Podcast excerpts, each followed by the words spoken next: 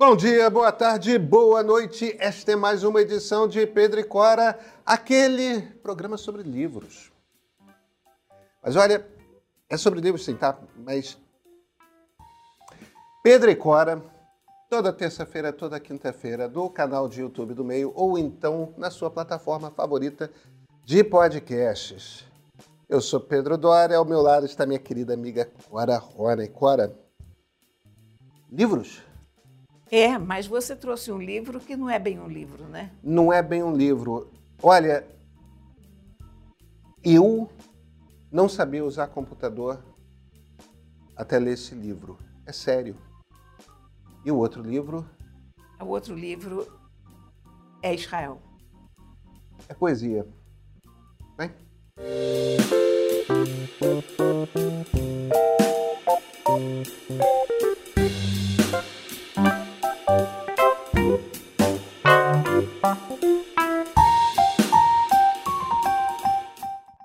Claro, o motivo pelo qual eu, eu propus a gente fazer dois livros hoje, é, que terça-feira a gente sempre termina com o livro da Cora, né? Sim. A, a ideia não é fazer um, o livro do Pedro no início. É só que eu, eu, não, eu não sabia, mas o pessoal da Sextante me mandou esse livro Criando um Segundo Cérebro, de um americano chamado Tiago Forte. Oh, Tiago Forte. Tiago Forte. É, o, o... Eu já havia lido esse livro em inglês e é um livro que... O perigo é as pessoas olharem esse livro e achar que é um livro de autoajuda, porque, por vezes, ele pode parecer um livro de autoajuda. E, e, na verdade, é um livro que me ensinou a pensar computador de uma forma diferente. É, é daquelas coisas que hum, mexem muito profundamente com a sua cabeça, sabe? Sobre... Para que servem esses artefatos digitais que nós usamos é, diariamente? E é engraçado que uma coisa que eu tinha lido, é, eu passei por um, ele é um youtuber também, eu passei por um vídeo dele um, uns anos atrás, uns anos atrás, é, no, no final do ano passado, e por conta do, do vídeo que eu assisti, eu fui ver o livro dele, é um, um livro de... É, é, eu li em inglês, é um livro que se lê de uma sentada. Acho felicíssimo ter sido lançado a, aqui no Brasil. Mas deixa, deixa eu explicar qual é a história do Tiago, porque aí vem... A, a história dele está diretamente ligada a por que ele, ele começou a olhar para o computador do jeito que ele olha. É, o, o Tiago é americano, de mãe brasileira. Ah, tá bom. Teve esse nome, né? É, por isso que o nome dele é Tiago Forte, a mãe dele é brasileira, o pai é filipino, então ele tem uma coisa ali de... É, melting pot. Já nasce multicultural, é. Né? É, americano de San Diego, californiano, trabalha, trabalha no Vale do Silício, mas quando ele estava na faculdade, ele, criado nos Estados Unidos, ele passou um tempo no Brasil. É, porque a mãe fazia questão que ele aprendesse português. É, isso é uma das coisas que você aprende não no livro, mas no, no site dele. Porque, evidentemente, que eu fiquei curioso. Não, com esse nome... Isso não é nome de americano. Isso não é nome de americano, né? É, então, então, aparentemente, ele fala português, mas é essencialmente criado em, em San Diego, na Califórnia. E quando ele estava na faculdade, ele conta essa história no livro, ele teve uma determinada doença. E é uma doença daquelas que tornava o cotidiano muito difícil, é, mas que, ao mesmo tempo, era de, de diagnóstico muito difícil. E a cada médico que ele ia, o médico falava uma coisa diferente, foram dando remédios diferentes, tal, e, num determinado momento, ele começou a tomar um remédio que atrapalhava a coisa ainda mais, porque, primeiro... é um daqueles tarjas pretas que mexe com a cabeça, que é a, a cabeça e disfarça sintomas, tal. Quer dizer, ele se tocou numa hora que ele tinha um problema na mão, porque ele tinha uma doença que atrapalhava a vida, atrapalhava a vida dele, com a qual ele precisava aprender a conviver. E a cada médico que ele ia, tinha um diagnóstico diferente. Aliás, isso é muito típico de doenças raras, né? É. Essa, essa é uma história clássica de portador de alguma doença rara, né? Então, o, o que o cara falou é... Ou eu assumo o controle disso, ou ferrou. Agora, como é que você, que não é uma pessoa que está estudando medicina, que não, tá, é, não saiu no mundo para entender como é que o corpo humano funciona... É, como é que você assume o controle quando, dessa, da situação quando você tem uma, uma doença que não está claro o que, que é ou como que você lida com ela, como que você trata ela? E o que ele se tocou é o seguinte: eu preciso acumular informação. Eu preciso acumular informação sobre a doença. Agora, como é que você acumula informação sobre a doença? Acumular informação sobre a doença, uma coisa é pegar... e ter, de fato, digitalizados, porque eu preciso organizar num mesmo lugar todas as informações que eu tenho sobre a doença. Agora, uma das coisas que você tem que fazer é, todos os exames que eu fiz, todos os troços, eu preciso ter armazenado num lugar. Então, digitalizou tudo, guardou lá. Eu preciso anotar tudo que todos os médicos me dizem. Ter todas as notas, todas as informações, porque você nunca sabe que informação juntada com que outra informação vai dar plim. Então, você precisa ter toda a informação. Aí, ele precisava juntar também tudo o que acontecia com ele no dia a dia. Entendeu? Tudo que servisse de algum insight. Tipo, quando eu estou assim, eu sinto assado. Quando o meu estado... Virou uma coisa obsessiva de anotar, anotar, anotar, anotar, anotar. E aí, como é que você organiza essas informações todas? Ele montou um sistema no computador para organizar essas informações todas é, que tivessem num ambiente buscável, que ele pudesse, a cada estalo... E, de repente, começou a virar uma coisa de, conforme ele mais anotava, só o ato de tomar notas... ajudava ele a fechar conexões neurais, sabe? Fazer Sim. coisas assim.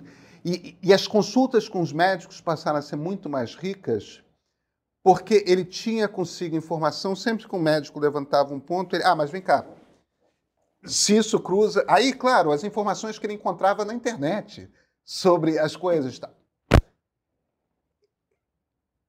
Ele resolveu o problema dele. Mas isso não... era ainda o que ele chama de um segundo cérebro. O problema é que os dois anos, os X anos que ele passou convivendo com a percepção de que ele tinha que resolver ele mesmo o problema dele, ou ele tinha que ajudar os médicos a, a resolverem, porque os médicos não iam dar atenção devida ao caso dele, ele já tinha que vir com a coisa toda organizada, estruturada, é, para fazer esse mapa... Isso criou um hábito nele, que virou um hábito de estudar na faculdade, e quando ele começou a trabalhar, virou um hábito de... Tudo quanto é reunião que ele ia, tomava notas. E, e como é que você toma notas? E como é que você é, organiza a coisa? E, de repente, ele começou a perceber nos ambientes em que ele trabalhava que as pessoas recorriam a ele... Como é que era mesmo aquele e-mail que alguém mandou? Quem foi que mandou tal coisa? Ou não teve alguém que falou alguma coisa parecida com isso numa reunião que a gente estava? Porque, porque ele tinha todas as informações. Ele virou a memória da tribo, né? Ele virou a memória da tribo. E algumas pessoas começaram a pedir para ele que ensinassem a elas a fazer o que ele fazia. E, e não tinha propriamente um método. Quando as pessoas começam a procurar ele para como é que você faz, ele percebe que ele tem que sistematizar aquilo. E ele mesmo faz uma sistematização E com mudanças minhas, eu hoje vivo no mundo do que o Tiago Forte criou. É? É, é, é. Isso é como se fosse uma base de dados para uma inteligência artificial, digamos? Não, é uma base de dados para uma inteligência natural, a sua inteligência. É uma coisa que é feita para você. É uma coisa que você faz para você mesmo. Ele usa uma expressão no livro, mais de uma vez, que é interessante, que é o seguinte. Pensa nessa arte de anotações como você mandando mensagens para o futuro você. Você não sabe quando que você vai precisar dessa informação, mas ter essa informação à mão vai ser muito útil para você.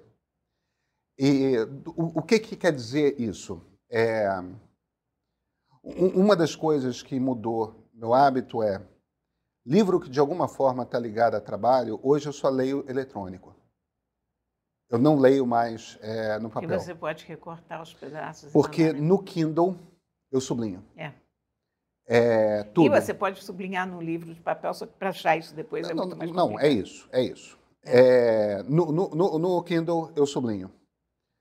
É, eu uso um, um software que tem vários. Tem o Pocket, tem o Instapaper, que é um software que o que ele faz, em essência, é o seguinte. Você clica num botãozinho no seu browser, ou no seu celular, ou no seu tablet. Você encontrou um texto no jornal que você está lendo online, na revista que você está lendo online, uma página de web. Você encontrou um texto que você acha interessante para ler e que você quer ler depois, você clica no botãozinho e joga nesse, nesse aplicativo. Tem vários. Eu uso um de uma empresa chamada Readwise. Mas você tem o Instapaper, você tem o Pocket, você tem vários que fazem a mesma coisa, que é um, um lugar que você abre todas as coisas que você marcou para ler no futuro, em vez de ficar abrindo várias abas no, no, no computador, você joga para esse software. E esse software permite a mesma coisa, que é você marca, você sublinha, assim como o Kindle te permite você sublinhar as coisas que são importantes, esse software te permite sublinhar. Eu cheguei ao ponto de eu descobrir um aplicativo como podcast, é uma coisa muito importante para mim. Hoje, meu player de podcast é um player chamado Snipt, porque ele me permite, quando eu estou ouvindo alguma coisa e acho interessante, tem um botão que eu aperto e ele, com inteligência artificial, transcreve o trecho de um minuto antes, um minuto depois. Ah, que legal. E joga. Essas coisas são é, o Kindle, o Reader e o Snipt. Jogam tudo para um mesmo aplicativo chamado Readwise, que junta todas as coisas sublinhadas e joga para o... Eu uso é, Evernote, mas você tem vários softwares de banco de dados que são populares. É, e, e, e, na verdade, o, o Tiago mesmo, ele se vira e fala que ele não recomenda softwares, porque as pessoas gostam mais de um, gostam mais de outro. O ponto é o seguinte. No Evernote tem uma inbox onde essas coisas todas chegam. E aí, eu vou até pegar aqui o nome das pastas que ele sugere criar, porque ele sugere criar é, três pastas. Isso é uma coisa meio, meio chave no processo, que é, é projetos, áreas, recursos e arquivo. Você cria essas quatro pastas, tá? Projetos... Projetos recursos, é auto, é autoexplicativo, né? Áreas e arquivo. O que, que é... Qual é a ideia aqui? Tudo que é um projeto específico no qual você está trabalhando, eu estava gravando agora a, o curso que eu estou dando sobre, sobre Israel e Palestina aqui no meio. Isso é um projeto. Então, todas as coisas que eu andei sublinhando, é, todas viram... Vão para essa pasta, que é uma pasta dentro de projetos, que é... Mas o projeto é uma coisa que vai acabar num determinado momento. É uma coisa no qual... Eu estou escrevendo um livro. Aquilo está ali, tudo é, que você sublinhou, vai ali. Áreas são áreas que são do seu interesse continuado. Entendeu? Que são... Inteligência artificial é um assunto do meu interesse continuado. Eu não vou parar de me interessar por inteligência artificial. Então, eu jogo tudo ali em inteligência artificial. É uma pasta dentro de área. Mas você tem que ter uma baita disciplina para fazer isso também. Recurso são coisas que me interessam, mas são meio que aleatórias. E arquivo é aquilo que já interessou um dia, mas não, não interessa mais, mas você não vai jogar fora. Agora, não são só as coisas que você sublinha. É uma conversa que você tem, escreve quatro frases ali sobre aquela conversa, sobre a coisa que foi importante que, que você gravou. Você tem uma ideia? A toda hora eu tô, tive uma ideia para um, para um ponto de partida. Eu abro o meu Evernote, escrevo três frases ali que eu vou... Às vezes eu começo a montar o quebra-cabeça. Quatro coisas que eu li, já estão todas as notas ali isso, e, e junto. Isso é a essência desse aplicativo que eu vi lá na Intel. Que ele vai fazendo para você. É, um, do, um dos aplicativos de inteligência artificial apresentados pela Intel, que eles seriam possibilitados por esses novos processadores muito poderosos que te permitem ter uma, uma base de inteligência artificial no teu próprio computador, ele essencialmente faz isso. Ele toma nota, ele junta tudo o que, você, o que aconteceu na tua vida naquele dia, né? Você falou alguma coisa com alguém, você... Sim, sim. Sim. É claro que isso é uma coisa extremamente pessoal, por isso que é importante você ter aquele processador no teu computador, porque você não quer um aplicativo salvando as suas claro. conversas de telefone, mandando claro. para a nuvem. Claro. Mas se você tiver uma coisa na tua própria máquina, dentro das condições de segurança que você conhece, que grave, você depois, no fim do dia, você diz, ah, isso aqui dá para, isso aqui não é nada, isso não é importante, isso aqui é... É muito interessante, porque você tem aquele negócio que alguém falou alguma coisa sobre inteligência artificial hoje, o que foi? Você já não sabe se você leu, se você conversou, se por acaso você viu no livro, se, se foi um artigo que você leu no New York Times, ou enfim. Cora, é, bem, o, o Tiago chama isso de segundo cérebro porque essencialmente é, é, é a arte de você realmente ir juntando ao longo do dia, usando as facilidades do digital, tudo aquilo que te chamou atenção. E se você sempre, e se você cria o hábito, no fim das contas, é, é o gesto de fazer assim no celular. Entendeu? É, se você, se você vai armazenando em um lugar buscável, eu no início achava que era bobagem esse negócio de, ah, insight interessante, mas é bobagem é, essa coisa de ficar distribuindo lá nas quatro pastas. E, no entanto, quando eu comecei a fazer, no primeiro momento eu não fazia. Quando eu comecei a fazer, eu me toquei que você não precisa fazer todo dia, mas de vez em quando ter aquilo naquela inbox que você vai e distribui algumas coisas por pasta... É quando você revê aquilo em contexto e você vê, putz, num período de duas semanas eu li quatro artigos sobre o mesmo assunto e as coisas mais interessantes de cada artigo, ah, olha como é que isso aqui bate, olha como é que isso aqui fecha. Quer dizer, você não está relendo tudo, você só está relendo é, a, a, pedacinhos. O que te chamou a atenção, né? Pedacinhos. E... É um momento de altíssima criatividade, esse momento de você redistribuir. É, tanto que eu tomei um hábito depois de, na hora de redistribuir, quando eu gosto um pouquinho mais de reler alguma coisa, eu pinto em vermelho algumas palavras, algumas frases, quer dizer, é quase como marcar a marcação, uhum. né? Sabe? É, é, é quase Sim. que uma... A marcação da marcação. É, a marcação da marcação, é... ele até recomenda fazer isso, quer dizer, não é uma coisa original minha, não. Mas, é você... no fim das contas, é uma disciplina, evidentemente, é uma coisa que você começa a fazer e você faz sempre, e depois que você começa a fazer... se aquilo se torna útil para você. Mas é um, trabalho, é um jeito de trabalhar que é um jeito de trabalhar digital. Não há um jeito de trabalhar analógico. Isso não é uma coisa possível no mundo analógico. Aliás, você sabe que isso é interessante você falar disso, porque a verdade é que a gente veio para o mundo digital de uma forma tão analógica que até os elementos, os ícones que a gente usa no nosso... Para começar, desktop, né? É, desktop o topo da mesa. É, né? O topo da mesa. Não, a gente não tem nenhuma mesa ali. É outra coisa, é uma tela. Pastas, é, folhinhas de borracha, papel. Borracha, folhinhas de... Não é que seja simples inventar um mundo assim que você cria, não é?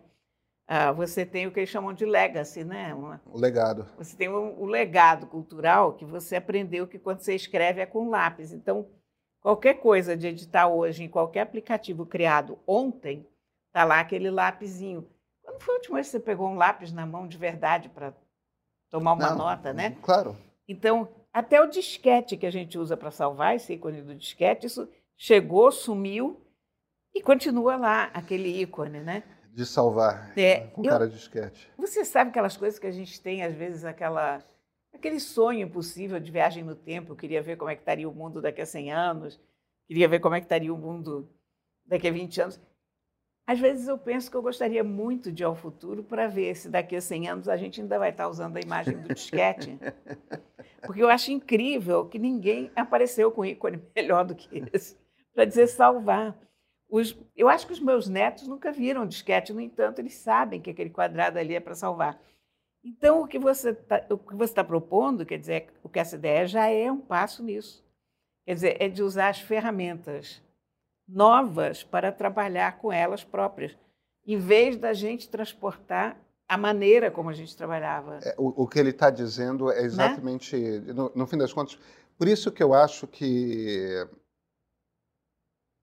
É, é, é, é que a gente usa autoajuda como aquelas coisas espirituais, ou então como que eu vou fazer dinheiro, tal, quando, na verdade, o que o, o, o, o, que o Tiago está ensinando aqui é como você trabalha digitalmente. Entendeu? Olha, toda a informação que você está recebendo é uma informação digital. Agora, a gente vive num ambiente, num, vive um problema que é um problema criado pelo digital, que é o excesso de informação. Então, como é que você trabalha de um jeito que você está consistentemente organizando a informação que você recebe, que é útil para você, para você trabalhar melhor, para você pensar melhor, para você refletir melhor? É impossível humanamente você armazenar na memória toda a informação que você está recebendo. Claro. E, no entanto, essa máquina que te permite chegar tanto à informação... ela te ajuda a armazenar o, o, o importante se você perceber que parte fundamental do trabalho é você dizer para ela o que é, que é importante. Agora, o ato de você dizer para ela o que é, que é importante é um ato de refletir e de criar. É isso mesmo, é. Então, o, o interessante é... E para mim essa coisa... Imagina, nem um garoto. É, nós somos... Nós somos pessoas que estavam adultas na era analógica. É, mesmo sendo desde sempre muito íntimos com o digital, a, a impressão que eu tive, eu não posso falar isso a seu respeito, mas a impressão que eu tive, de repente, eu me toquei é, é, vendo as coisas do Tiago, é, caramba, eu trabalho ainda como se eu trabalhasse no mundo analógico. Eu sou inteiramente analógica. E... Olha aqui, eu tenho, a minha, vocês já conhecem, a minha, quem acompanha a gente pelo YouTube já viu aquela minha estante ali atrás de mim e tal. Eu tenho três ou quatro porta-lápis ali, cheios de lápis. Eu nunca usei aqueles lápis. Ora, eu tenho quatro canecas com canetas. Pois é. Por que é que eu não jogo fora esses lápis? Porque eu não uso. Quando eu preciso anotar alguma coisa, eu anoto com caneta. Mas, Mas é, é, é que na minha cabeça, não adianta. Isso é, o meu D N A está tão, é. tão mergulhado vou, nisso. Eu não vou te dizer quantos cadernos de apuração eu tenho vazios. Oh. Eu, te, olha, eu tenho cadernos de apuração vazios. Eu tenho. Porque eu, eu preciso ter muitos cadernos de apuração. O caderno de apuração é uma coisa que o jornalista usa para entrevistar no telefone é. e anotando, ou então entrevistar pessoalmente e anotando as coisas mais importantes. Eu não sei quando foi a última vez, que eu, certamente tem mais de uma década que eu não uso um caderno de apuração, é, um bloco de apuração. Olha aqui. Mas eu sempre tive essa coisa de eu preciso ter canetas ao meu redor, eu Exatamente. preciso ter lápis ao meu redor, eu preciso Papel. ter caderno de apuração ao meu redor. Eu tenho pilhas de caderninhos. E o que eu percebo é que os meus netos já desencanaram, quer dizer, a geração dele, a geração da minha filha, que é, é a minha. tua geração, essa geração ainda mantém uma âncora com, com lápis, com papel. Para os meus netos, o lápis e o papel é uma questão lúdica, é para desenhar, mas não é mais uma parte do... do trabalho. Eu, às vezes, ofereço caderninhos que chegam muito bonitinhos para a Nina. Digo, Nina, Fábio já nem ofereço, porque o Fábio é cem por cento digital, esquece. Ele, às vezes, ele gosta de alguma caneta, assim, pelo, eu percebo pelo visual da caneta, porque é uma coisa bem bonita ou extravagante, ou okay, mas ele já inteiramente... Mas a Nina, às vezes, eu digo, Nina, você não quer esse caderninho? Então... Ela já não entende muito o conceito do caderninho, sabe? Já não... Ou é uma coisa para ela que é ornamental, no máximo, porque quando ela estuda, ela estuda no computador. Claro. Então, a gente... Olha, eu nunca vou conseguir me livrar disso, porque eu cresci com isso. Quer dizer, é uma associação... Você não se livra, não tem jeito. Você cresce com a ideia de que pensar requer lápis e caneta, pensar requer um caderno do teu lado. Não adianta, nós nunca seremos cem por cento digitais. Agora, quem vai inventar essas novas linguagens, quem vai criar as formas realmente digitais de trabalhar, são essas pessoas que não têm esse legado por trás. Porque nós não conseguimos. A gente, a gente tem uma carga grande demais para conseguir esquecer. E, e a gente não consegue, por mais que a gente queira, visualizar uma coisa diferente, porque... A gente foi tão imbuído disso, né? Você tem toda a razão. Eu não conseguiria, eu, eu não teria inventado esse sistema. Não, tem que ser uma pessoa... Eu não, eu não... Tem que ser uma pessoa virgem do passado, meu bem. É, é, é. E, no entanto, no entanto, tendo sido inventado... É, eu não estou usando o método dele plenamente há mais de um ano. Estou usando há menos que um ano. É, mudou radicalmente minha vida. Olha, mudou eu vou ler vida. esse livro. É, eu, eu tenho no meu Kindle.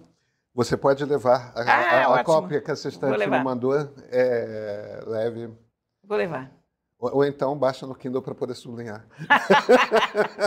eu, o problema, eu não tenho hábito, porque você escreve livro, é diferente. Eu, como não escrevo livro, eu não preciso da citação, eu não preciso... dessa... Não, mas eu, eu não acho que seja uma coisa... Não, não, não pra, é. Que... Para literatura. É, eu sei. É, para poesia. Embora, embora uma das minhas pastas na área, na, uma das minhas pastas dentro de recursos, é, eu chamei de Beautiful Writing. Ah, bonito. Que eu guardo parágrafos bonitos. E você sabe, tem muita gente que marca os livros quando lê. Aliás, hoje em eu dia... Eu nunca fiz isso no pois papel. É, eu nunca, nunca fiz. fiz. Eu nunca fiz. E eu não consigo transpor isso para o Kindle, é engraçado. Eu, algumas vezes, já sublinhei coisas que me chamaram a atenção. Dentro daquele princípio, ah, vou escrever uma coluna sobre isso, acho que vou usar essa frase. E não tenho a menor ideia onde ter se sublinhado, sequer quais foram os livros em que eu sublinhei alguma coisa, tá pois vendo? Pois é, mas essa, essa é a questão. Eu nunca, é, eu nunca sublinhei nada no livro porque eu nunca entendi para que, que servia. E, no entanto, o meu pai passou a vida sublinhando livros, porque o meu pai fez um dicionário de citações. Tá. Então, o meu pai... Primeiro, o meu pai era um revisor nato, né? O meu pai pegava qualquer livro, ele corrigia os...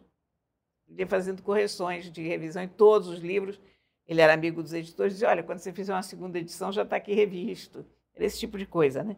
Mas, como ele sempre tomava notas, ou para as aulas, ou para o dicionário. Vocês que não sabem, tendo aprendido português apenas adulto, Paulo Rónai foi um dos maiores especialistas na língua portuguesa da sua geração, tá? Pior que foi. É, é, não, pois é, não estou falando. Não tô... Era uma espécie de Conrad brasileiro, né? É, aquele cara é, que é. aprende tarde a língua estrangeira. O Joseph Conrad era polonês, aprendeu tarde inglês e é certamente um dos cinco maiores escritores é. da sua geração em língua inglesa.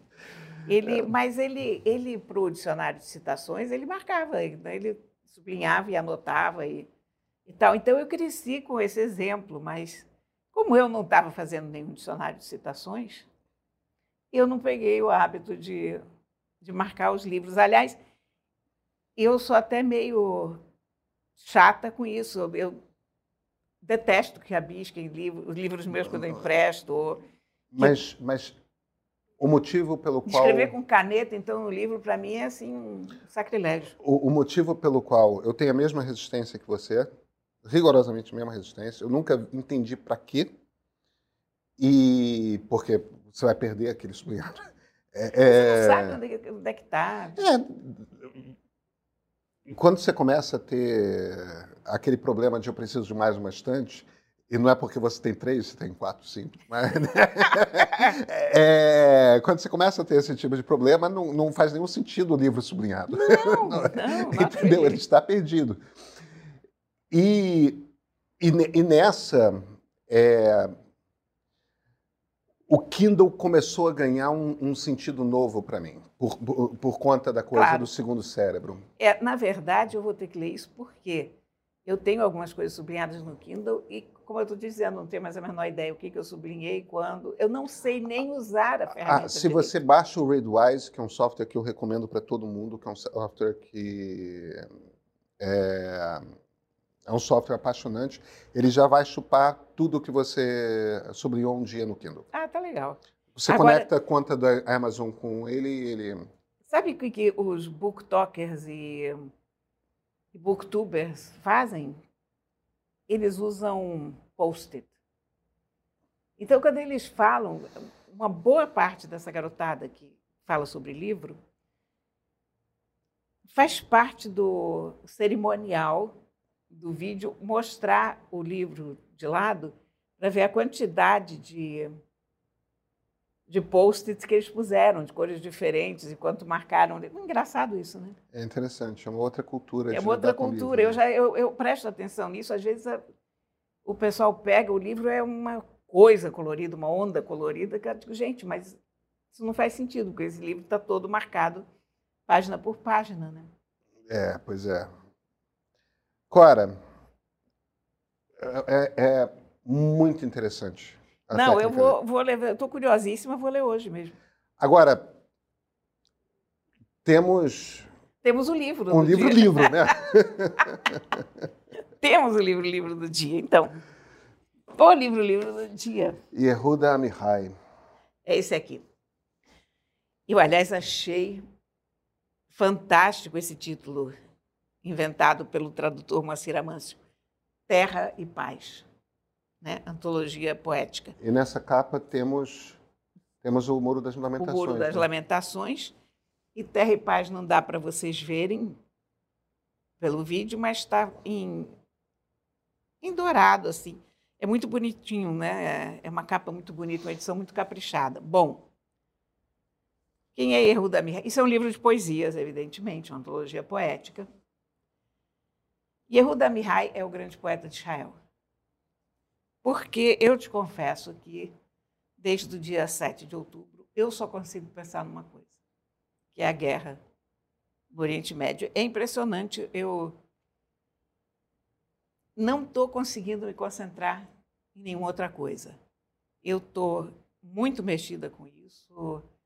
É uma coisa quase física, sabe? Um...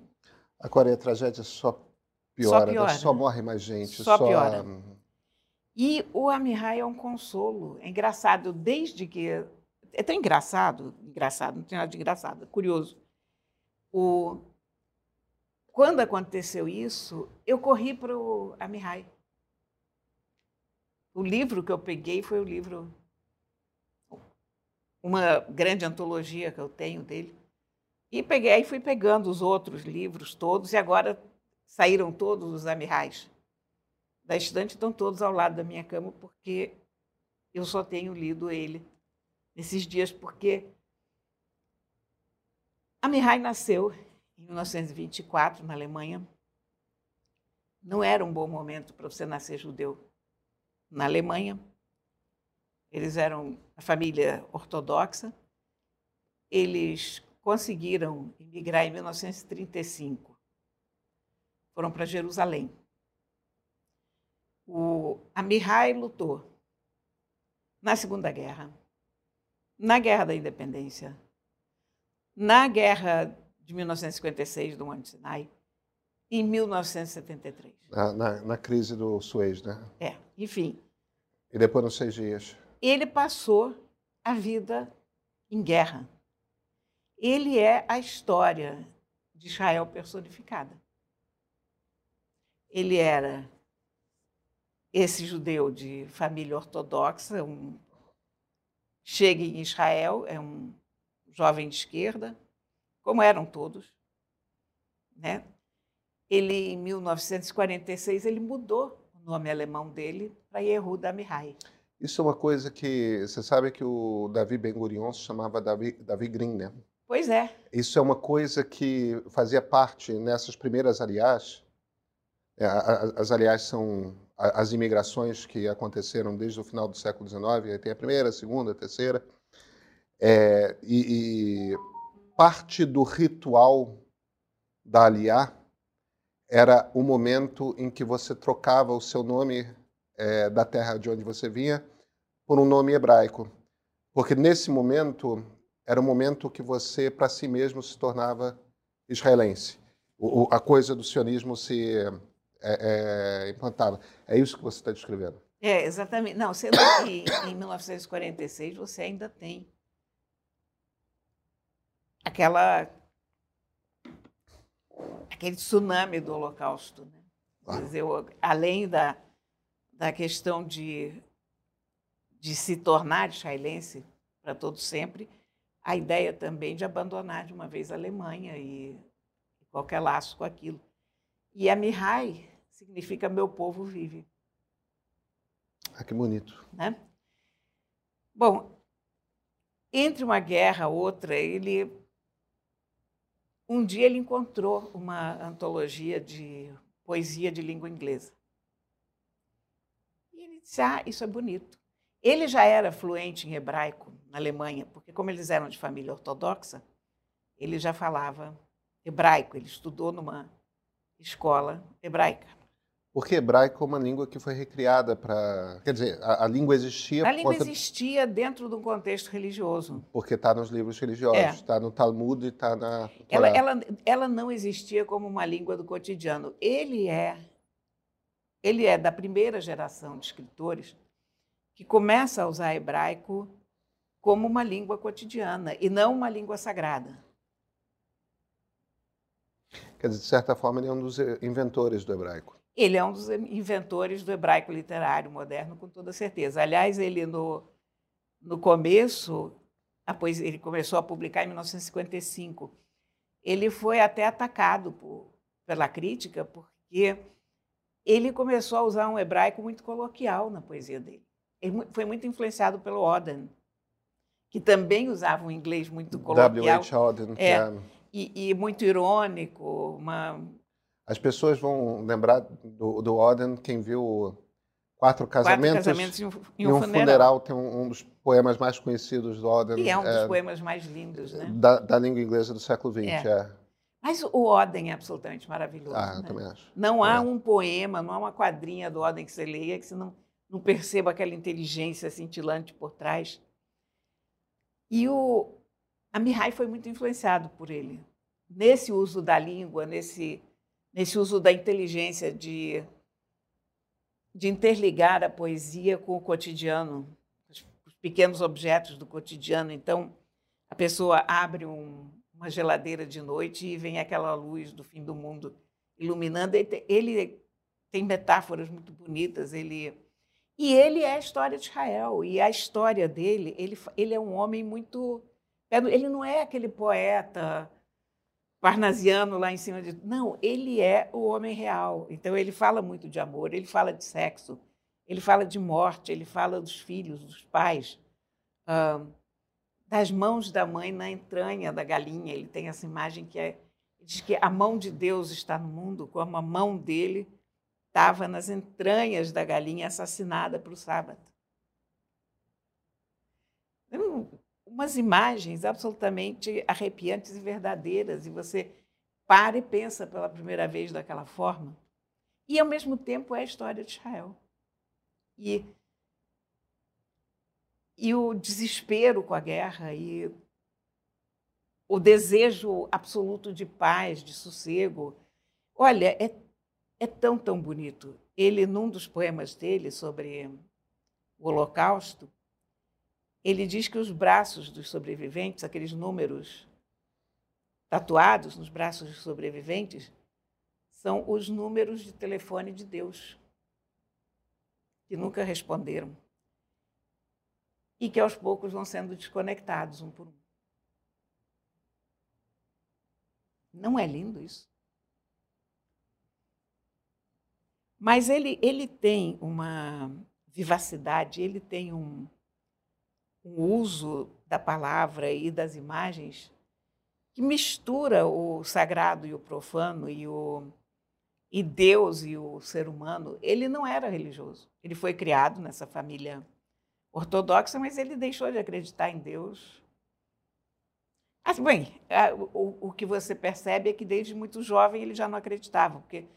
Eu acho até que acreditar em Deus é uma questão genética. Ou você acredita ou você não acredita, ou você tem uma tendência a acreditar em Deus ou você não tem. E eu acho que ele era desse ramo que não tem, apesar de ter um pai que... E esse era um problema que ele tinha com o pai dele, mas... Essa, essa geração, ele até... Mais, mais novo que... É, ele migrou quando, que você disse? Em trinta e cinco, ele nasceu em... trinta e cinco, então ele deve ser da, ele deve ser da quarta aliá, é, quarta ou quinta aliá, eu não lembro exatamente as datas. É, mas essa geração, entre a segunda e a quinta aliá, que são, que são as, as migrações que acontecem antes, é, antes da guerra, é... Todo mundo tem meio que uma mesma cabeça, que você estava falando, todo mundo era meio de esquerda, né? É. Que todo mundo era desse... É, ideologicamente era uma coisa parecida com o, o, o, o P T B a, do Getúlio Vargas.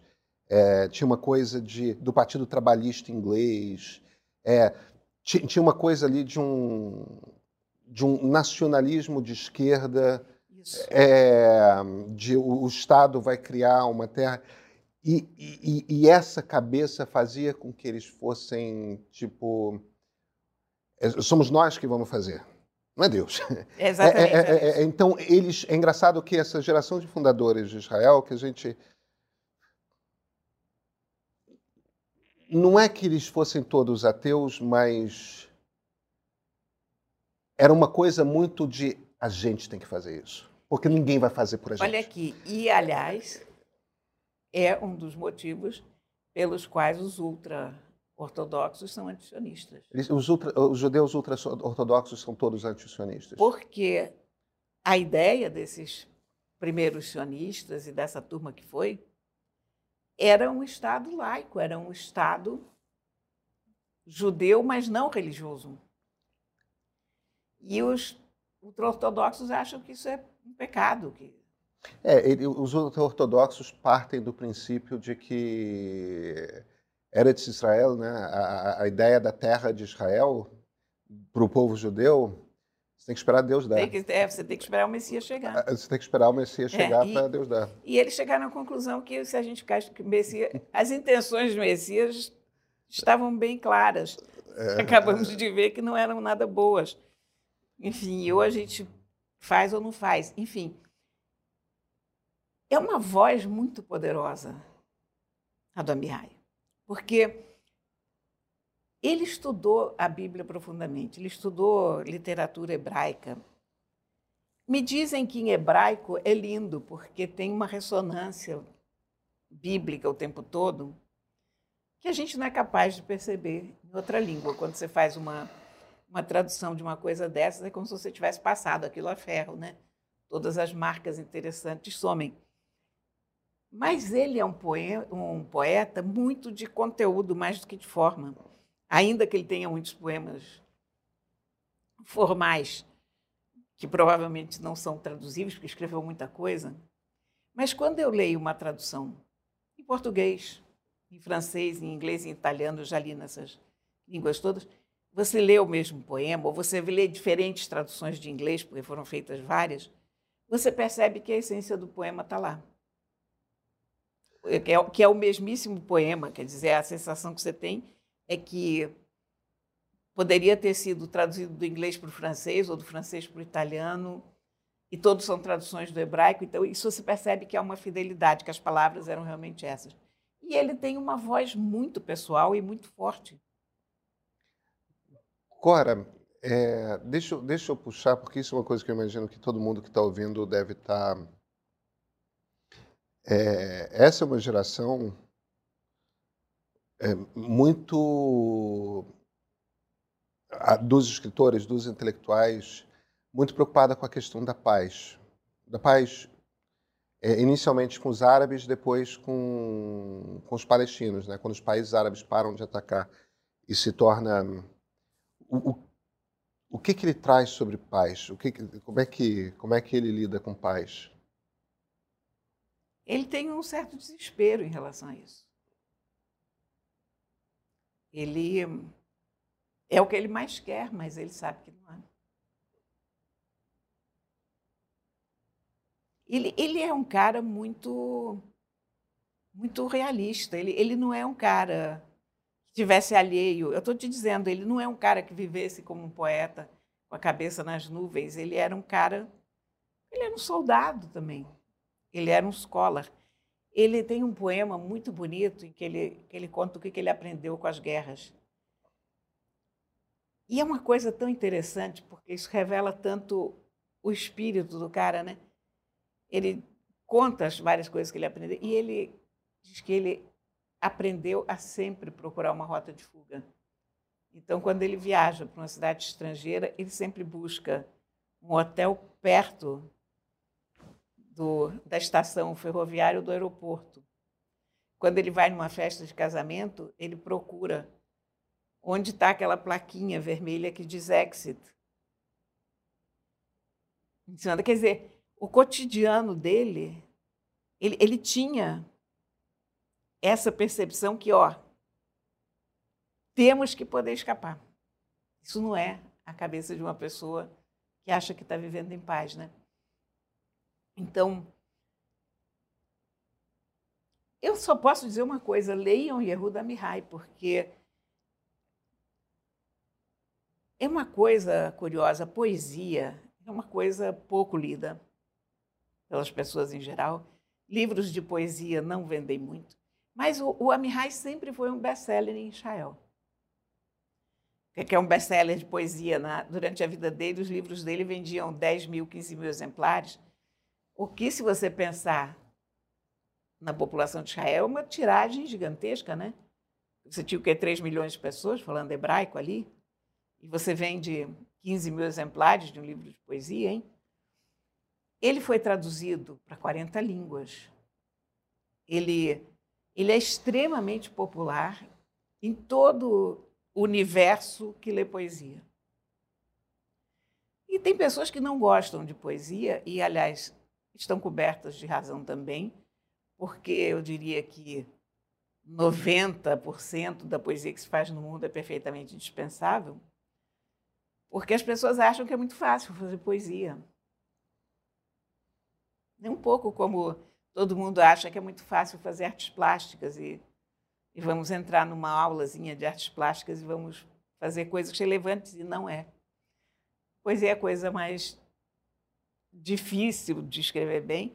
E, por outro lado, quando é bem escrita, é a coisa mais profunda. Ela, ela toca sentimentos que você não consegue alcançar de nenhuma outra maneira. Realmente, é, é um código, né? Quando você tem um poeta que tem a força do Amichai, ele te dá uma visão do mundo e te dá uma visão da história que você não vai conseguir de nenhuma outra maneira. Você pode ler o que quiser, você pode ouvir o que quiser, mas aqui há palavras, aqui há uma forma de dizer as coisas, aqui há, há metáforas, há uma compreensão do ser humano, da sua relação com o divino, da desgraça que é a vida e também das, das felicidades, que você não vai encontrar de nenhuma outra forma. É isso. Nos vemos na quinta-feira? Com certeza. Até quinta, Cora.